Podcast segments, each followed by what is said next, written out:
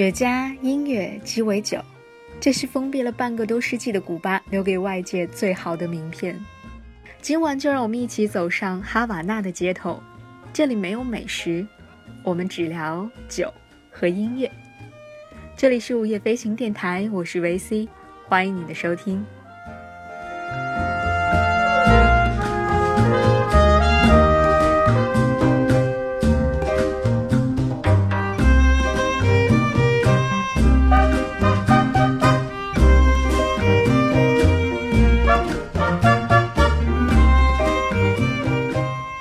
当你走上哈瓦那的街头，你或许会刻意的去寻找巴洛克式的哈瓦那大教堂，因为它的确非常有名。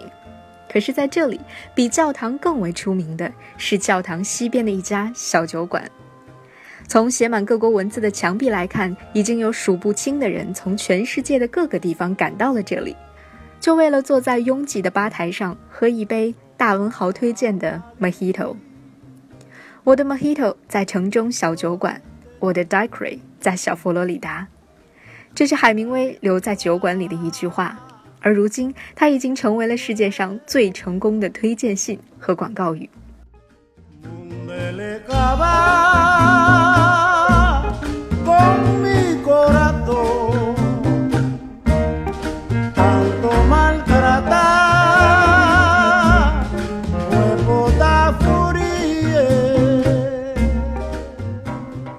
这家小酒馆的光头酒保基本上只做一种鸡尾酒，那就是 Mojito， 一脸的从容和淡定，丝毫不会因为络绎不绝的点单而欣喜或者烦躁。我想古巴人的热辣性格当中，大概有一半都来自于朗姆酒，而公认最好的朗姆酒叫做 Havana Club。 这种在欧美动辄30几欧元的价格，在古巴只卖一个零头多一点。光头酒保摆好一排杯子，按顺序在每一个杯子里放半个柠檬的汁、白糖、一小支薄荷，再加入2份苏打水，用一只小木棍捣几下，待白糖溶解一部分之后，薄荷叶微微发蔫的时候，加1份3年的陈酿，最后加入冰块，直至液体充满杯子，一杯街中小酒馆的 Mojito 就做成了。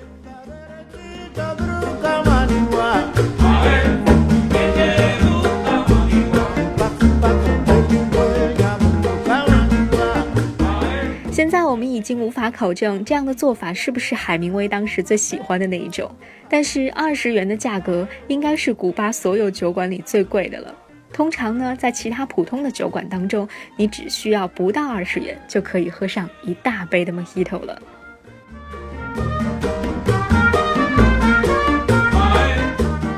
3年酿的 Havana Club 是调制 Mojito 的专用朗姆酒，而不同的鸡尾酒呢，会用到不同年份的朗姆酒，相应的烈度、口感和颜色也都大不相同。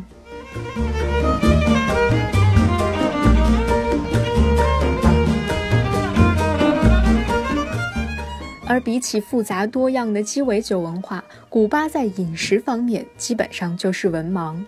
餐厅的酒单永远要比菜单多很多页。全古巴餐饮界的主菜大概不过10种出头，或是用这10种菜再重新排列组合一下，或者是变换一些配菜，而这些也仅限于午餐和晚餐而已。包括街中小酒馆在内，他们供应的饭和酒基本上是不分家的。不过呢，比吃和喝更加密不可分的就是音乐了。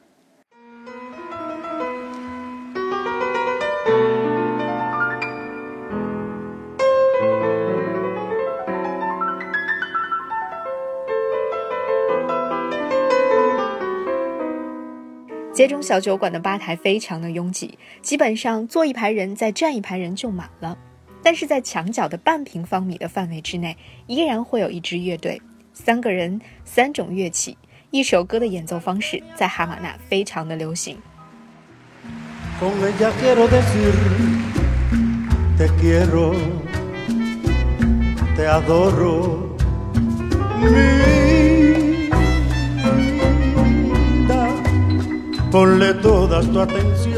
他们不属于酒吧或者饭馆，也没有见他们推销自己的唱片或者是索要小费，直到他们被客人叫到桌旁点歌，才会有几块钱的收入。不知道这些活跃在古巴街头巷尾的乐手们是靠什么生活的？他们身上的衣服和手里的乐器一样，都很有年头了，但是歌声里却听不到一点生活的不如意，脸上也没有写着心里的无奈，没有谱子，也没有指挥，音符都存在他们的脑子里，或者是即兴发挥，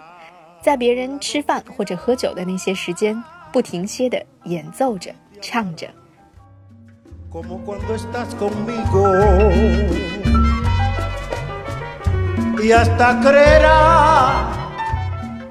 送你两朵栀子花，它们代表我说，我的生命，我爱你，我崇拜你。这是古巴歌王易卜拉欣·费热的经典曲目《两朵玫瑰花》，在几个酒吧里都听到有人唱过。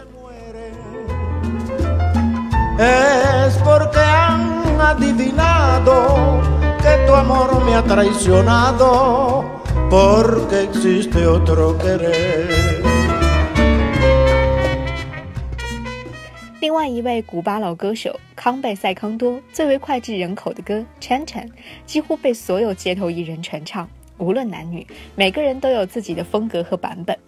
他是20世纪古巴音乐的传奇，从5岁开始抽雪茄，一直抽到了96岁去世。他的歌声裹挟着醇厚的雪茄味道，皮肤和发酵的烟叶一样粗糙而厚重，写满了沧桑。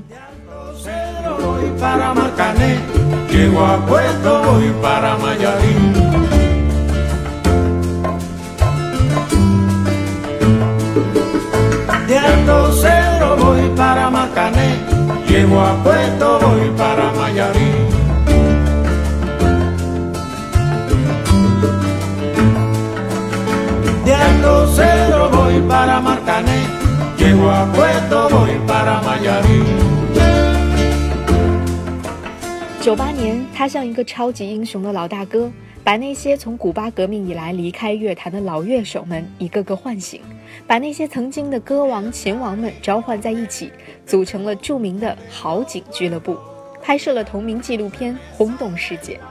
这部同名的纪录片有一个更加广为人知的名字，叫做《月满哈瓦那》。在这里要隆重地向大家推荐，如果你有时间一定要找来看一看。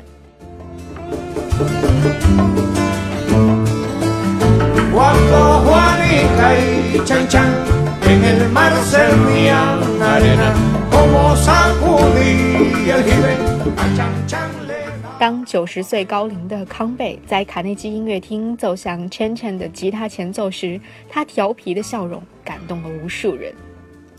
尤其是听着他们的老歌，顶着正午阳光的炙烤，行走在哈瓦那老城拥挤的街道里，躲避开轰着油门的老爷车，看着穷苦百姓拿着皱巴巴的土币买一纸杯皱巴巴的青椒，路过黑咚咚空荡荡的专卖鸡蛋的商店，以及倚着自家铁窗面向街道发一整天呆的黑人老奶奶时，心里会涌起一阵酸楚。我手里随便拿一张纸币，都是他们一个月的收入。而这些生活在首都市中心旅游区边缘的人们，买一个带肉的三明治前都要算一算钱。那些没有固定工作的上了年纪的老男人，穿起压箱底的老西服，在30多摄氏度高湿高温的日子里，修饰好自己的胡须，咬着一根可能永远也舍不得点燃的大雪茄，去教堂广场或圣弗朗西斯科广场上吸引游客的目光，使出浑身解数，摆出各种各样的姿势让人拍照，然后再央求$2的消费。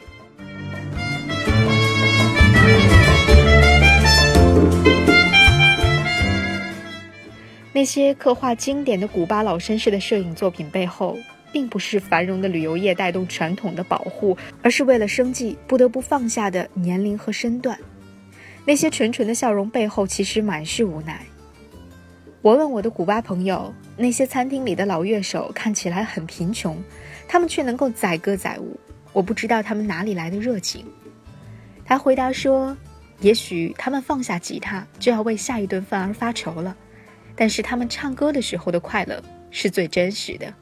因为那些歌唱的就是他们过去的快乐。没有办法，他们改变不了现状，但不唱歌就真的失去了快乐。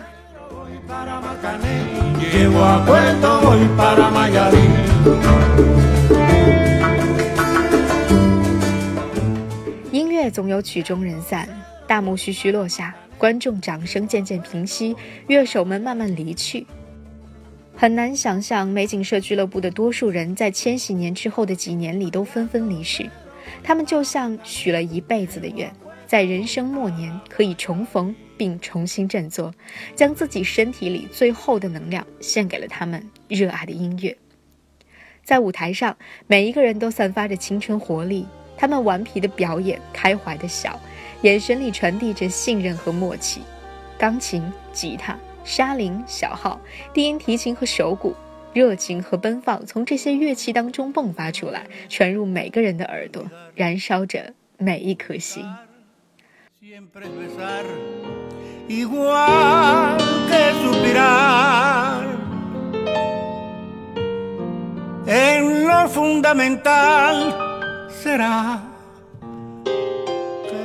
我登过自由女神像，只不过那时候只有30岁，现在80了。钢琴家鲁宾在帝国大厦的楼顶感叹，这些人生暮年红遍全球的老乐手看到纽约的繁华纷纷落泪，他们指着橱窗里肯尼迪的玩偶，却叫不出他的名字。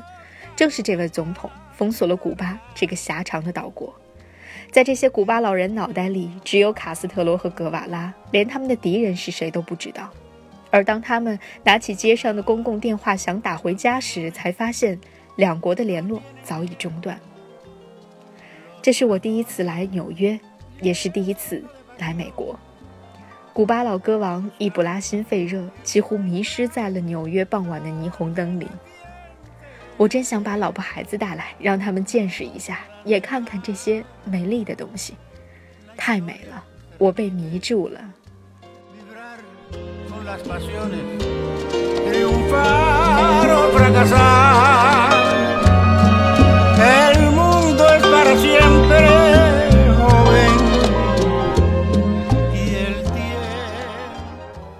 55年，是古巴革命胜利后度过的时间，也是古巴时钟凝固的时间。55年带走了这群乐手大半人生，却没有浇灭古巴音乐的灵魂。在这半个世纪里，这群老乐手给人擦过鞋，倒过垃圾，卖过彩票，卷过雪茄，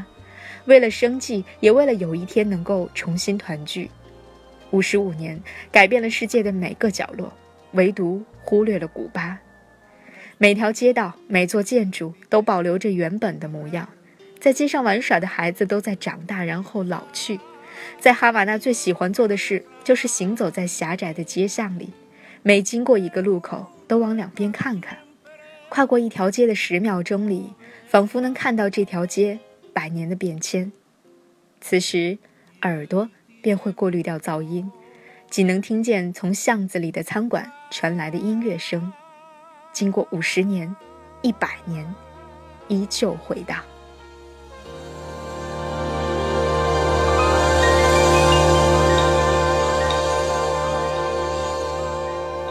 这里是午夜飞行电台，感谢您的收听，我们下期节目再见。